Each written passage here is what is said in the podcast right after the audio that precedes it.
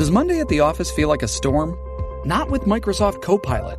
That feeling when Copilot gets everyone up to speed instantly? It's sunny again. When Copilot simplifies complex data so your teams can act, that sun's shining on a beach. And when Copilot uncovers hidden insights, you're on that beach with your people and you find buried treasure. That's Microsoft Copilot.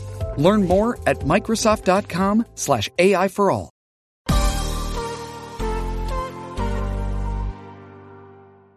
Hello, hello. Welcome to Irrepressible. I am Erica Ashley. Welcome back to another mini episode.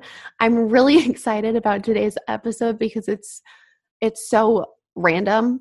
I never thought that this would ever be a topic that I would talk about, but I heard this analogy the other day and I was like, I have to share this. It's just too good not to share.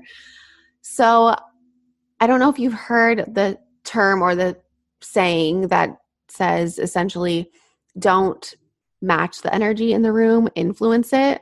And if you haven't heard that phrase before, essentially what it's saying is when you walk into a room full of people, don't mold yourself to wherever that person is at energetically. You should really hold steady in, in who you are and your energy and yourself. And I've always liked that saying. I, I, it's just a good reminder of like, be good with yourself. And then you, you don't have to act like a puddle of water that just that just molds to what everybody else is doing, which it, it can happen very easily. Anyways, I took a workout class the other day over Zoom and it was taught by this guy whose name is Devin Way. And he was speaking on this at the end of the class. And he used this analogy and I was laughing so hard. It was so funny to me, but it made so much sense. So he essentially used that saying, but he used a thermometer and a thermostat. And he was saying, don't be a thermometer. Why?